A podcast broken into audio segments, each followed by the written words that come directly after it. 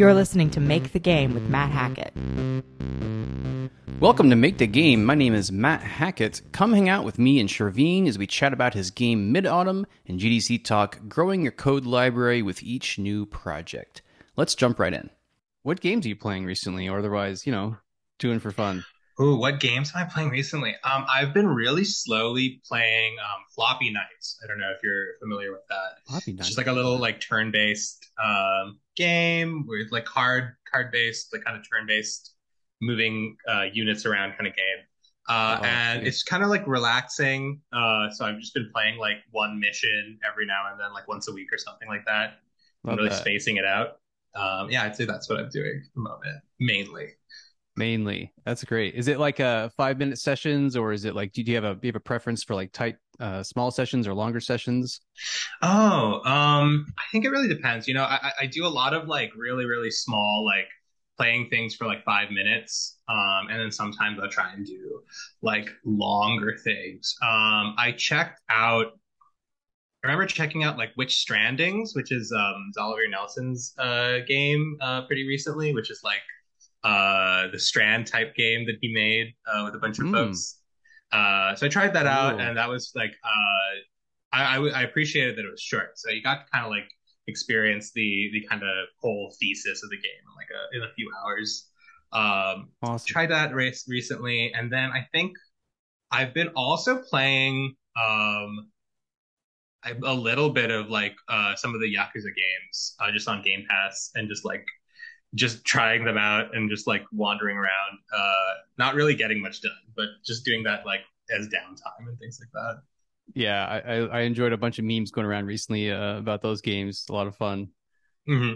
I mean, to get back around to those. That's really cool. Yeah, I'm actually working on a Witch game, so I'll have to check out Witch Stranding. That's a that's a great tip. Thanks for that. Yeah, no, it's a really cool. Like they're doing a lot of really interesting stuff with like um the way you use your mouse cursor, and it's yeah, so it's very interesting, kind of like Ooh, vibe. It's a very interesting vibe to it. I'm uh, intrigued. I can say. Yeah, yeah. I'll have to check that out. I think like I think you could go either way. I could imagine it not being for everyone. So I I think. Uh, but it was it was a lot of fun to just kind of see, especially when you like kind of know folks who are working on it. It's fun to see like the thought process that goes. into it. Oh, yeah. I think I think a lot of the time I play games now, I I just like to be like, oh, I bet this is were kind of thinking about, and it's more fun that way uh, to kind of like live vicariously through folks. Yes. Have you found that as true for you? Or like, do you have a harder time enjoying games sometimes because you pick apart uh, how they're made? Yeah, no, I I was talking about that with someone earlier. Um, I find that's the hardest for me with large kind of like AAA games. I find myself like deconstructing them uh, a bit too much, and sometimes I will get like a like a big game. Like I remember um a few years back when when the God of War reboot came out. For some reason, I played it and like my brain managed to turn off, and had a really lovely like weekend just playing through that. Totally. Um, but most of the time, my it's just that pattern recognition of like you're playing and then you're like, ah, this quest is like this, and they repeat these variables every single time. And then once your brain sees that, it like really ruins the the kind of like the vibes, I guess. It just becomes so much like um you realize you're pushing buttons and that's not fun, I think. Uh, yeah. Yeah. Right. You want like, you want your hands to disappear and your gamepad to disappear. And you want to be in the moment. Yeah. yeah that's that's like the the ideal right is when you're when you're not really thinking about yourself external to the game. I think it was a very fun experience. Um but i think you know there's also been some games that are like where where you are kind of really aware of yourself separate from the game and that can be also really compelling experience sometimes. Uh but you you don't really see that in AAA games. I think you'll see that more in the indie space anyway. Uh but yeah, I- I think that's why I play a lot more smaller indie, like weird things, because it surprises me a lot more, and that helps me kind of like turn Mm. off my brain. Yeah, Yeah. I definitely agree with that. Yeah. More, more experimental stuff and interesting things with indie space sometimes. Right. yeah, Yeah. definitely. Uh, it's it's still very fun to be surprised by like big big budget things. I think that's very like uh, I'm I'm often very impressed by it because it's like takes a lot of effort to get something really really like off the wall into into a big budget game like that. Yeah, yeah, it's totally understandable. It's uh, indies can kind of afford to be uh, more experimental, right? Just by nature mm-hmm. of being cheaper and leaner and uh, faster. Yeah, I know, definitely. Yeah, uh, I can I can see why the, the things are the way. Basically, yeah. yeah, yeah, for sure. Um, so I first um, uh, discovered your work through um, a GDC talk. Um, I uh, a lot of times I have a hard time finding new games, but I'm I'm obsessed with GDC, uh, and mm-hmm. so I really enjoyed your talk, um, growing your code library with each new project. Um, really cool. I, I, have a bunch of questions about that, uh, but first yeah. I want to hear about um, your game. Right, uh, that's really exciting. Uh, you had a successful Kickstarter. It's called Midautumn. Um, yeah, I, I want to hear all about it. Yeah, um, yeah. So Midautumn, um, I tell folks it's uh, kind of like uh, if if you like Hades and you like uh, Butterfly Soup or games like that, those those are like you'll probably like this game. Um, it's uh, I tell people it's a supernatural game, uh, and it's about kind of like Asian diaspora. It's about blasting evil spirits. It's about saving your your hometown from gentrification. Uh, and you play as Robin Lamb, who is like this recent college grad, and they just moved into their grandma's house after college. Uh, much like I think a lot of folks in the industry, they like you know went through college, finished. They didn't really have any jobs lined up, and so they were like, okay, um, what what am I going to do now? Uh, so they end up crashing with their grandmother, and uh, they find out that um, spoilers: the spirit world is like real and exists, and and and if they want to stay in their grandma's house and pay rent, they have got to uh, become the guardian of the spirit world.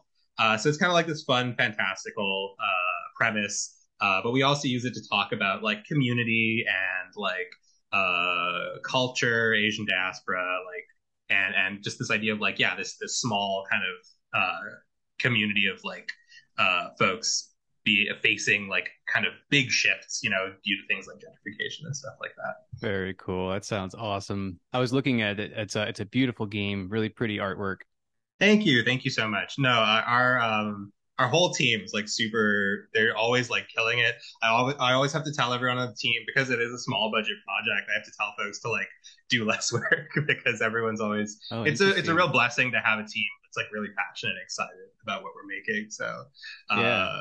Yeah, it, it's it's very it's it's really frustrating that be the person has to go like, but we'll keep it small. We'll keep this small. do are you finding that? This. Are you do you have to be the person that keeps the scope down? Is that what you're finding? I think when you're the project lead, you end up having to do that some to some extent. I think also the the main thing is I don't want folks to be overwhelmed. That's how I try to approach it. It's like, you know, I think um, I've I've been in the industry for some time now, and I, I've worked on like a number of different projects at different scales, and I think that a lot of the time, um, even in like the indie space, you know, sometimes things can just be really, really like intense a lot of the time to like meet deadlines. Uh, even even when it's not like a studio that crunches or something like that. Sometimes there's just a lot of like intensity over over getting stuff in.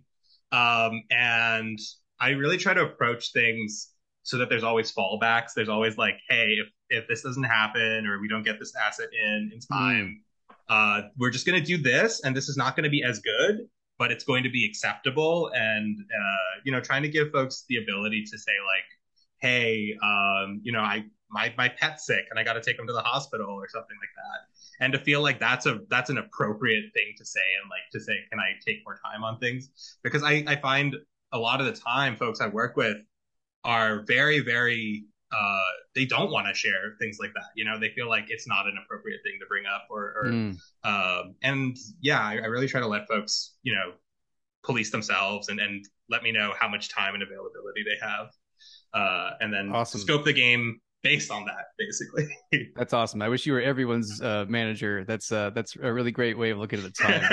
I love well, that. I don't wish I was everyone's manager. I'm so tired, but yeah. Um, that that's a that's a really good segue. I was curious about the team. Like, how how big's the team, and uh, what, what's everybody uh, working on? Yeah, I would say um, the the core team um, is maybe like like four or five folks. Uh, we have a lot of collaborators. That's one of the ways we're able to do things. So uh, everyone's got day jobs. Everyone has ways of like paying the bills, and that's also why like when you look at our like Kickstarter budget, it's a lot lower than like some other uh, some other projects. Uh, it's just because a lot of it was like let's use it to pay for like the extra development that we're doing, and then we'll have jobs on top of it. Um, but yeah, we have you know we have um, folks that we work with um, in terms of like helping us with some of the like uh, limited voice acting that we have in the in the game. We have folks come in sometimes to help us with UI or with like specific animations.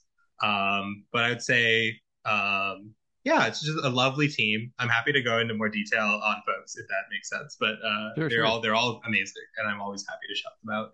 Uh, that's great, very cool. Um, so what what are you uh, doing on the project? Is um, project lead? It sounds like. Was are there other things that you're also uh, doing? Yeah, delegating? Um, I'm doing I'm doing probably all the programming.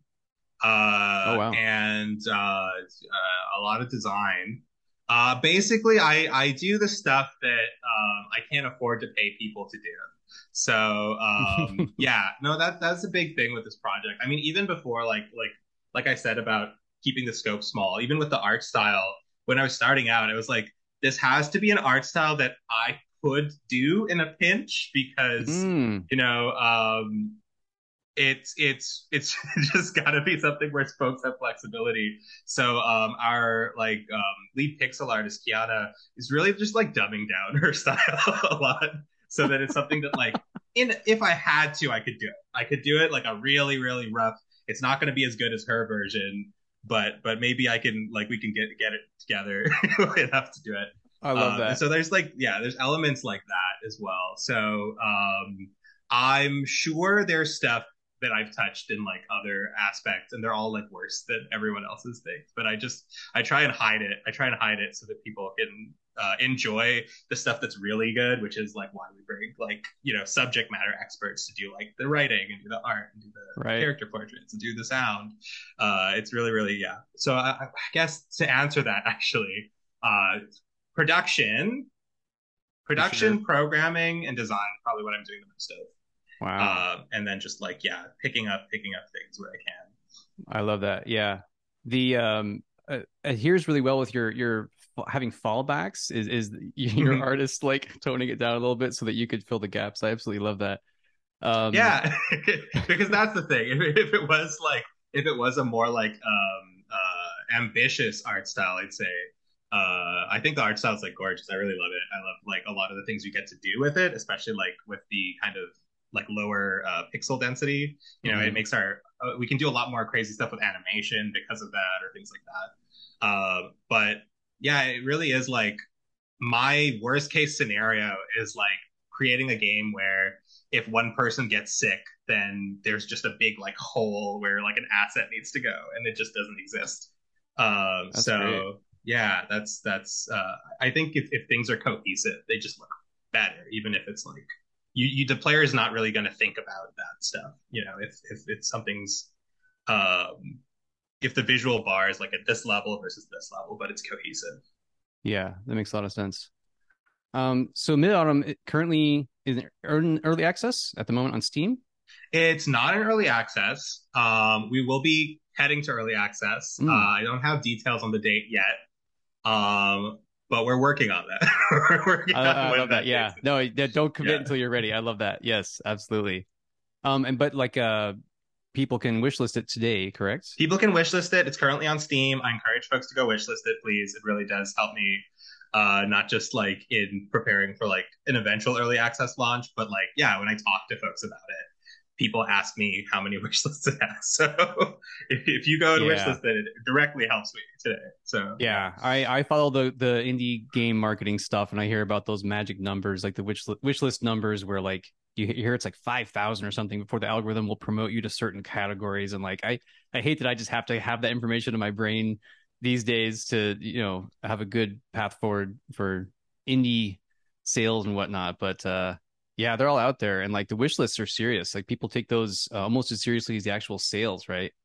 Yeah, well, because it is like there aren't really perfect predictors for like launch success. Yeah, but that's probably the closest thing we have. And then I think there are some folks who just look at like raw wish list numbers, and then there are folks who really try and look at like organic wish list numbers, which is just like mm. the daily kind of like drip of wish lists that you get. Some folks right. think that's more important uh, because wishlist obviously you can get a huge bunch from like an event or something like that, and then people might not actually be excited like about the game uh, on average. So um, I don't know. I don't actually know which one which is true. I just know that those Yeah. are potentially both true. Yeah, yeah. It's it's all very uh, all very hand wavy. Yeah. Um, very interesting. You're going for uh for early access. Did did you uh how how did you arrive there? Um, yeah, I, I think that um, we kind of always wanted to do early access, uh, and the reason for that is that uh, I think it's I recognize that our game is actually quite ambitious in terms of when you're making a like a roguelite or anything like that or a dungeon crawler, there's just so many variables, like whether that's like power ups or like you know boons or gifts or all those things, and they all kind of like have to interact and, and be balanced. Uh, and that's the big thing is is really like there's no way for me even doing play tests, even like you know preparing for that to really see how broken everything is until it's like m- uh, out at a much wider scale. So true. the plan for us is that when we, you know, we're going to do um, a beta like for our Kickstarter backers, and we're going to do stuff there. And then the plan is to put it out into early access, and then at that point, like there's going to be a lot of iteration in terms of like, okay, what's actually popular, what's not popular, what can we make the stuff that's like feels weak or it doesn't feel as good, can we make that more compelling? um, so that when we get to what what will be our like 1.0 launch or something, that um, people play it and then that experience is like, oh, it's so cool how all these pieces link into each other. Like I don't think you get to that point uh, without a ton of te- testing. so that's why early access for me. Oh, I love that. So it's kind of like um you you plan on going full into that, knowing you're going to get a ton of feedback, and so you're planning that into your development. So you will definitely keep um like early access will be like a learning. Uh, Yeah. Absolutely. Like I think um, we're making our best guesses, you know, with, with things, and and that's kind of the nice thing is that the way I approach things is that it's okay for some things to be uh broken in some ways. Like i think like Mm. it's okay for like if everything is equally effective if every build is equally effective i think that feels kind of boring. It is fun for players to go oh this one is like the str- like slightly stronger this one's slightly weaker. But then to also have some players who are like well that's true for most players but for me this one that is technically weaker in the in the meta or something is like i'm really good at this for some reason. And i think that really helps create a like a sense of identity for players in your game like i, I think that's really Hmm. fun you know for players to be like oh i'm going against the grain and, and doing this and i'm good at it anyway uh, and i think you kind of lose that when everything's super super like even all the time Yeah, a little bit of asymmetry or imbalance is good, Mhm. right? Like um you, you kind of almost like a roller coaster. You kind of want those ups and downs. yeah i just think it's more um interesting overall i think for for I like players to experience Yeah, I saw um Derek Yu of, uh, of Spelunky fame was talking about um game designs that are spiky that have Mhm. these big moments of pain, but then a you know a real shallow, calm moment of just like you know serenity or something. And I, I like that a lot. Like you, I want something with you know big feelings. Yeah, no, that's that's like the I, I totally like agree with. I, I think that's what you remember, right? I, I think if a game gives you a lot of like really smooth kind of like tension and things like that, I, I think it's hard for you to point to specific moments in the game. And so that's the thing like I, I want to help players with as well, Mm. is to be like, here's a moment, boom, you're gonna remember this moment. And when you talk to someone about the game, they're like, what's it like? That's what you can talk about. And, and you get Right. to like um yeah, you get to like verbalize what, what you're excited about. Yeah, very cool. Um, you said something earlier. I know this is uh taking a little bit of a step back, but um, Mhm. something interests me a lot is you're talking about um, pixel density and resolution, and then uh, something in the indie space. Um, like the lines get blurred a, a lot, right? Yeah, okay. A certain resolution, or you know, how to decide what size to make your assets. I think this is a really interesting question for you, especially because you know you have a you know a Kickstarter budget and you have you know a, te- a team and you have to like you know it really matters if you're going to change your size from 16 by 16 to 32 by 32 or something Yeah. yeah so i was just curious like you know how, how do you how do you how do you land there how do you decide it's going to be you know this will be pixel art and this won't or what the resolution will be and and all that That's a you know that's a great question uh, because I do think we've like we've decided like some things will be pixel art, some things won't, mm-hmm. um, and and I think some folks might disagree with me. I, I think um, there are a number of things I think about. Um, one is um, that I I look at things in terms of like what do we get for it, right? So so one of the things is uh, folks who are less familiar with like pixel art might not realize this, but as you go like up in like like 16 bit, 32 bit, 64 bit, it actually like exponentially increases the complexity of oh, the yeah. of the drawing, um, which is really interesting, and I think becomes less apparent when you're just kind of like drawing freehand, not pixel art style. It's it's less of a consideration.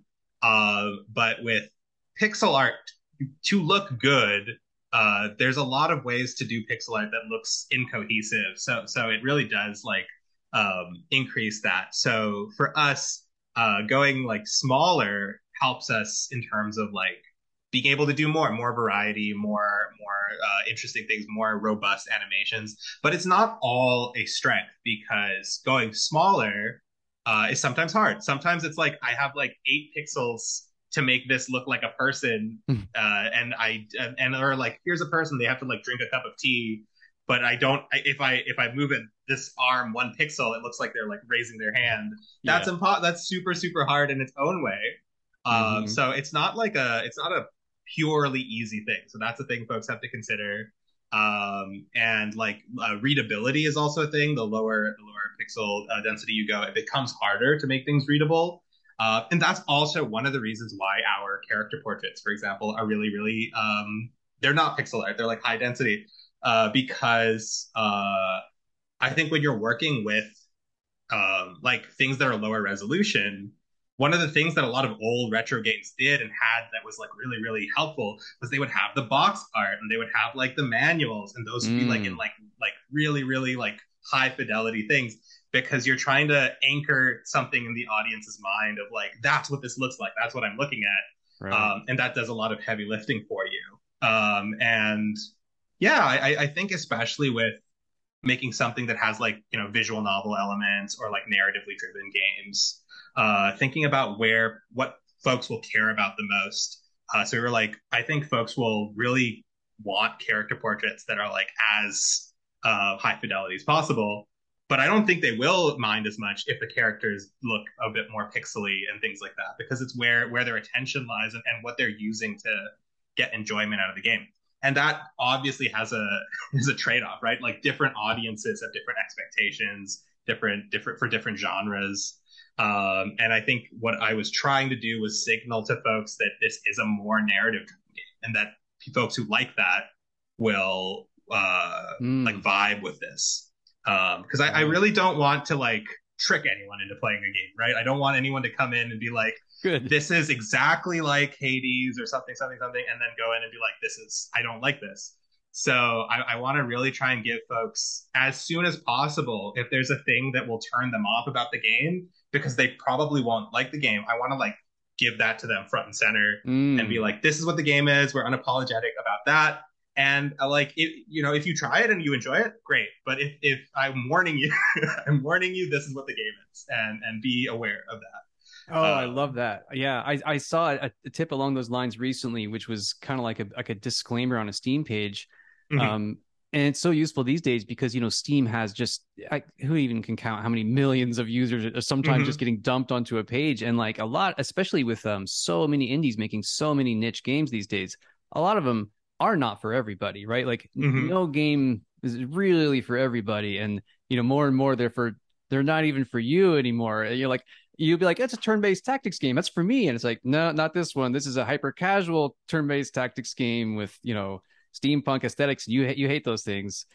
Um, so more and more, yeah, I found that it's almost like a shield, right? I think is the analogy I heard is like you almost want that on your Steam page to be like, leave now. we we don't yeah. want everyone. It's almost like yeah, like I'm I I feel like I'm almost like negging uh, our audience to some extent. So it's just like if you're here, you know, like you've gotten through me saying like, "Are you sure? Are you sure you want to play the game?" And I think at that point they're like primed and, and just making sure I, I, think that's helpful to a lot of folks uh, to make sure that they're in a space where they're ready to enjoy the game as well. And i think mm. it helps them just have a more positive experience. Even folks who are more like apprehensive uh, at least know like okay well these are the elements i'm probably not going to like about the game and they have that in their mind. And something maybe it surprises them and they're having a good time. But i, I think that that's um, helpful for folks going in to just set expectations Yeah, I love that. That's great. Yeah, I'm sure your Steam page is uh, is going to do really well with you keeping things like that in mind. Um, so uh, I think everybody listening should go Steam uh, uh, wish list uh, Midautumn on Steam. Um, I would like to uh, get into your awesome GDC talk, which I also yeah, recommend absolutely. everybody watch. Um, I have a specific question. Um, I think there's a bunch of great stuff in there. I would just say, you know, anyone go watch it seriously. Like I, you know, I, I know I recommend a lot of things, but this this is a really good one. Like, congrats, dude. Um, thank you. No, thank you. Uh, so a question for me, uh, uh, specifically, uh, if you don't mind, is um, something I struggle with a lot. Is um, I'll have two tech stacks, right?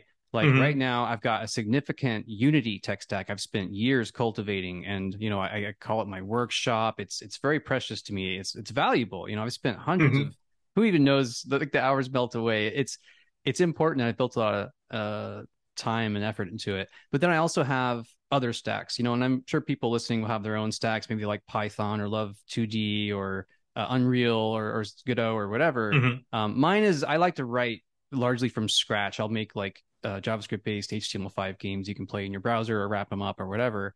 Um, so I thought this might be a, a, good question for you because it's like, you know, I, I'd like to adhere by the things you recommend, which is like gathering your assets and your code and stuff. Um, but what I struggle with sometimes is I'll like I'll have like a great menu system that I've built in web tech, and mm-hmm. then I'll have like I can't I don't know how to shove it into Unity, and I don't I don't think there's a great answer like an easy answer other than like rewriting everything, which takes a lot of time. But I was wondering if you you know if you stumble upon, especially as a uh, uh, doing a bunch of freelance work, I would imagine sometimes the tech stacks are like kind of out there. Um, but yeah, any, any advice for for how you handle like in, incompatible libraries? I guess. Yeah, I mean, I I think that that's like it's it's not a great scenario, right? For when you want to do that, when you want to, mm-hmm. you have this thing that's like, I really need this in this project, but it's in the wrong uh, format, it's in the wrong programming language, it's in the mm-hmm. wrong stack. Yeah.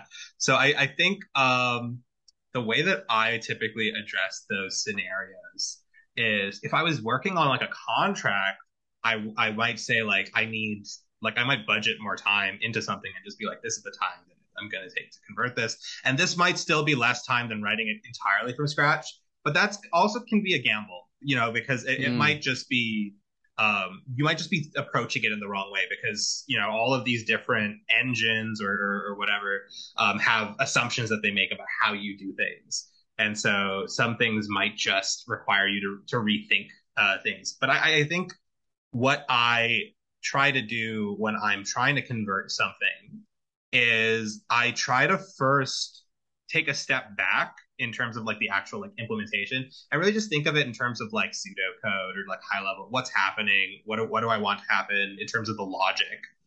Um, and then I try and think of um, yeah, let's say like I have something in Unity and I'm trying to go to Unreal, and let's say I want to use like blueprints uh, to make it, uh, but I, I, I uh, for some reason and I, I don't want to use C sharp or something like that, right? Mm-hmm. So I would I would be like, here's the logic of what I want to happen. That's usually something that you you understand to some extent about the code.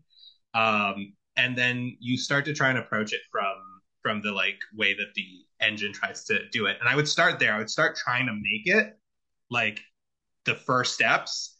And as you do that, um, it's almost like the process I would imagine is you go to you go into like one end you start there and i would always start from the the target um, platform or engine or something. And you start there and then you go back and you look at something and you see if there's like something that can just slot in here because there might be um, in terms of like oh okay this next bit is really easy to fit and this like can basically be copy pasted over and it'll fit into like this part of it and this part might not be. So let's just not ignore that part, do that part from scratch. Uh, and and so that's what I would imagine is like you basically build like a foundation, uh, thinking about it from a high level sense, and then that foundation will have like here are the places where the next bits of code should should fit in, and then mm. you hmm. can think of it as smaller pieces basically, and that should minimize time. Where instead of doing it all from scratch, you'll find out like oh, okay, I could only reuse these two pieces here, but that still saved me some time. And if you get lucky, and you're like, oh, okay, here's like 10 sub modules or something, mm-hmm. and I was able to reuse all of them. Excellent. Saved me a lot of time. Um, and even in that case, if you realize like, oh, there's nothing I can reuse, you're still using the um, existing thing as like a framework of like where I need to go next and what I need to implement mm. next. Uh, and that should still save you some time, like ideally. There's definitely yeah. a worst case scenario where you try to do this and it just like fails and, and, it does take longer. But I, I think um, I, I, think that's the main thing. I, I, think the thing that trips up a lot of people, um, depending on like I, it might be different based on people's personalities, but I find that I personally, when I try to start by like looking at what I already have and then trying to move it over, I think that trips me up. Whereas when I start with like looking at it, getting a sense of how it works, starting in the target like code base, and then and then adding things, I think that tends to work better for me. I love that. That's really cool. Yeah, I like the idea of using your other code base, which maybe is incompatible, um, but as as pseudocode, um, because a lot of times, I mean, you you know, the idea being that you can read that code really well because it's something you've you built yourself. It's in your workshop. Um, I've noticed something that I do a lot is I'll like uh, when I'm working in Unity, I'll refer to my HTML5 games for the math stuff, right? Yeah. Because I'm like, I know I can't use the code. I wish I could just copy paste this, but I'll at least be like, oh, right, it's cosine, not sine. Okay, blah blah blah, and I'll just uh, have that as a reference at least. Um, yeah, no, I think it's very helpful. Like just in terms of like, oh, here's like, um, oh, this particular way I set up like a for loop or something like that. Mm. And you look at it and you're like, oh, of course, I can just that kind of stuff's so easy to to paste over uh, and and that is a, like an opportunity to speed things up. Yeah, definitely that. The math, the like, um, the use of like logic is is really easy to like move over. Um, yeah, I love that. Um, that's a pretty good segue into something I'm interested in, uh, which is um, what, what tools you're using and, and anything that you like or hate recently. It sounds like you're using Unity for, for Midautumn. I'm using Unity. Uh, uh, a thing uh, folks might be surprised by is that I'm actually using Unity 2018.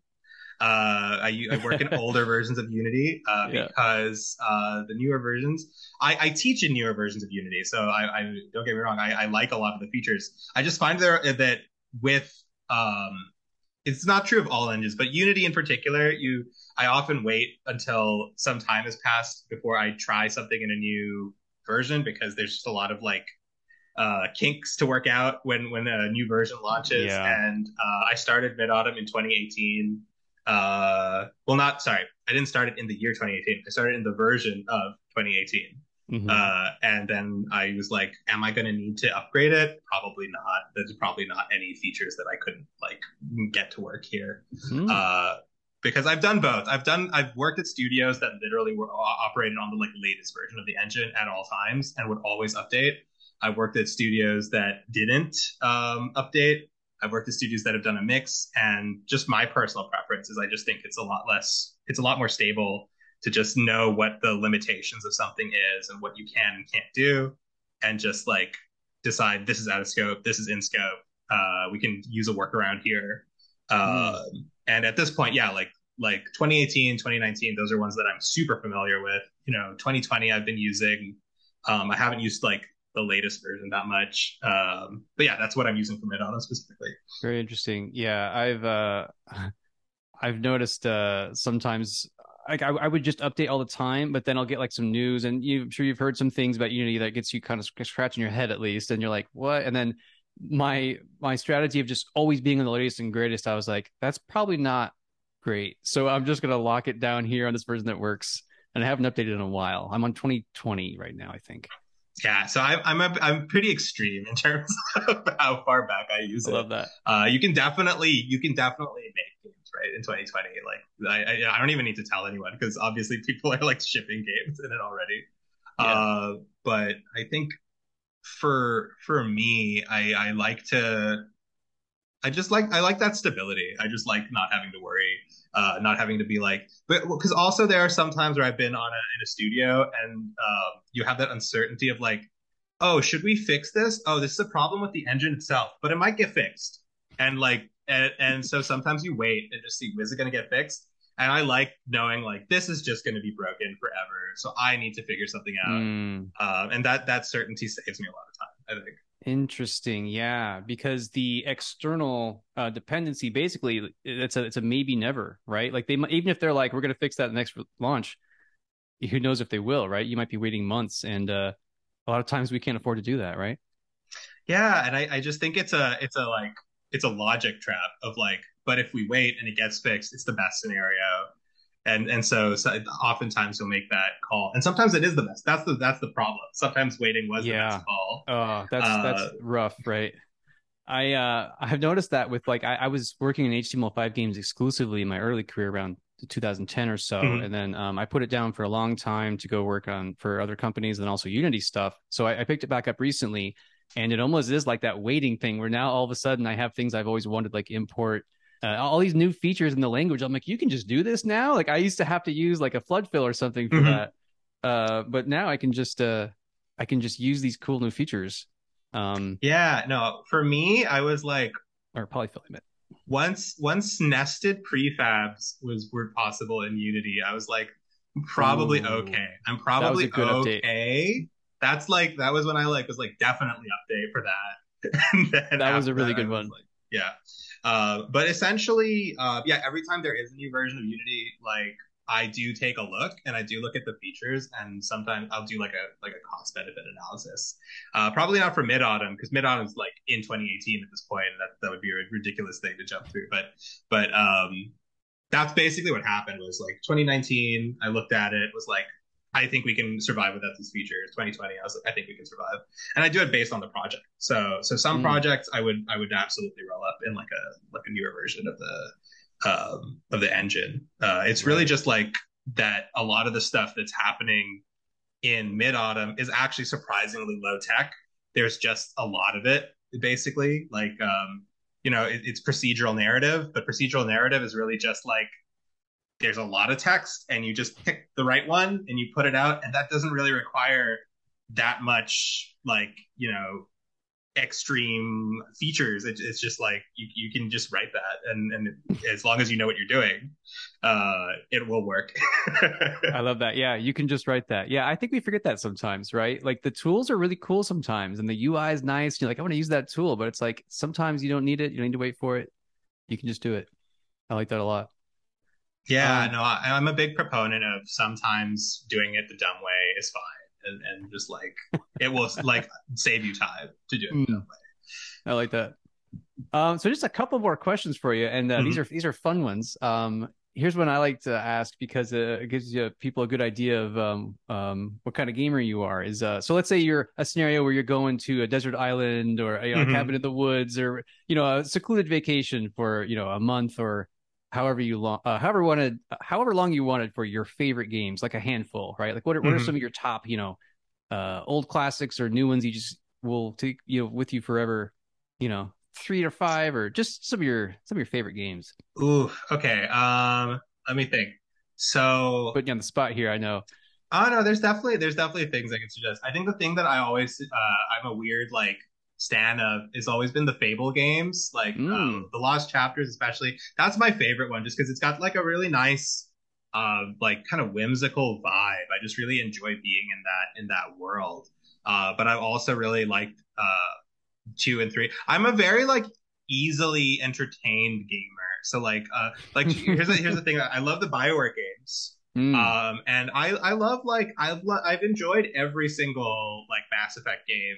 Even like the, the I remember like the ending of three was like super super controversial. Uh, but I had no idea until I w- went on the internet because I I played three and I was like very satisfied, had a good time, went to log on the internet and I was like no no I, I get it I get the criticisms. But also, it had no effect on my enjoyment on the, the game. I just had a good time. Good. Uh, so, um, those, yeah, a lot of the Bioware games for sure. Um, what else? I feel like I really like a lot of the Dark Souls, uh, Bloodborne type games. Mhm. Those are just fun to like. Um, you know, I, I really like a lot of sh- small games, but I also have like having one or two really big games, kind of just like whittle away at, and those are really fun Mm. games to kind of just spend time in and kind of like make incremental progress. Um, I don't know. I feel like maybe I could I could keep going. Uh, I don't know how I don't know what ones. limit I have. I've like put like here's two franchises, these three Yeah. franchises, but yeah um, I, I I- could definitely those would probably be like my first choices. Um, but they, you know, I, I love lots of different types of games. Like I, I love like character action games. Uh, there was a time when I was like really into first person shooters, and Uh, I'm not so much now, but that doesn't mean mm. like I, I I've just played a lot of them. That's that's it. Like I I've played right. enough probably to enjoy them. Um, and I also love um, like little turn-based games. I remember really enjoying like the Banner Saga a while back oh, when it came one. out. Uh, just like yeah, like like uh, I'm just trying to think of games I had a fun like a fun weekend play or something like that. Yeah, um, nice. Those are those are really good picks. Yeah, love it. Um, lastly, this is a, a fun one. Have you ever made a game all by yourself? If if you have, what are they? And if not, have you thought about what you would? All by myself. Um, let me think. Um, putting you on the spot again. I'm I mean, it, one that's like a, like one that's like exists. really? I I don't know if there's one that like exists somewhere. I feel like I feel like maybe I you know I'm being needlessly like uh, rigid in that, but I feel like I've gotten help on most things that I've made. At some, I think that's okay. I, I, I usually get help. Like um, yeah. one one of my games, I did everything except like I, I used assets for the sound effects, and then I just used a, a, an unrelated album of music my friend had released. Right. Yeah. So like someday I do want to do every single piece, like whatever that means. But like you know, I think it counts if you're the person who's getting most of the stuff done. Uh, I mean, you should credit people, right? But like yeah. once in a while, you'll have like a friend who made you like an icon, and like yeah totally credit them but like you know you made the game right? Yeah no i think um i think most of the stuff that i've done solo would have been like small game jam stuff. Oh fun. Um i i like collaborating so i think that's the thing that i enjoy doing with with larger yeah. projects. Also it's easier to spend money it's easier to spend money when it's other people as opposed to like when it's just me and I have to go like, is this good? I, I agree myself. with you. So, yes. um, yeah. so that's a, a harder call to make. It's much easier to have people on your team telling you like, no, no, no, this is good, and then you go like, cool, I'll spend money here. Um, whereas when it, when you're doing solo projects, like I do a lot of my prototyping. So like mm. I, like I mm. said, I try to make a game that I could feasibly make a yeah. version of myself. Um, uh, but it wouldn't be as good. So like when I was prototyping Midautumn, that was basically like the first you know uh, few months or so I was doing everything, uh, and then we would you know bring people on, and so um, I definitely enjoy making games by myself. I think as I when I add budget to things, usually what I spend it on is bringing bringing folks in to help. Uh, and definitely, I don't know, like some of like the first things I made in like like when I was learning games would also count as like solo projects or things like yeah, that. Yeah, I, I, bet you've got a bunch. You know, uh, uh, back in the day, um, I've I've got a friend who's like kind of has a bunch of games like that that he made and they're just kind of lost. You know, uh, I've got a bunch of games I still have them on disc that were made in QBasic right? Which was a yeah, that definitely. worked in like the 90s, but I can't get them to run anymore. I should. No, I, I think the first stuff I started making was like in in Flash, probably in ActionScript. Ooh, yeah. Uh, yeah, I was probably like in high school or something, just being like, I'm gonna learn how to make Flash games. Uh, and they're not good. they're, they're not very good. yeah, yeah, of course, yes, I love that. Awesome. Oh man, but, these are these are yeah. great answers. Uh, this has been uh, very educational for me, and uh, I really appreciate being here today. Yeah, no, absolutely. It's always great to chat with folks, and, and it's a lot of fun now.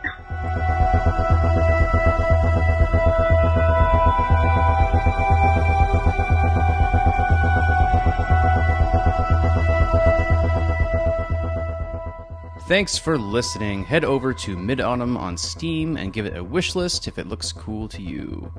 Hey, a quick couple thoughts about making big indie games. First off, thanks for checking it out. Once the launch price ended, I wanted to keep it going, so I extended it another week and then decided to just stick with that launch sale price. I know it's a big ask, and you know anyone listening to me knows there's an ocean of free game dev content on YouTube and a million other websites. So it's a premium package designed to show your support for me and what I'm doing, and I really appreciate that. You are being played out by After the End, which you are free to use in your own projects. Now it's time for you to go make the game.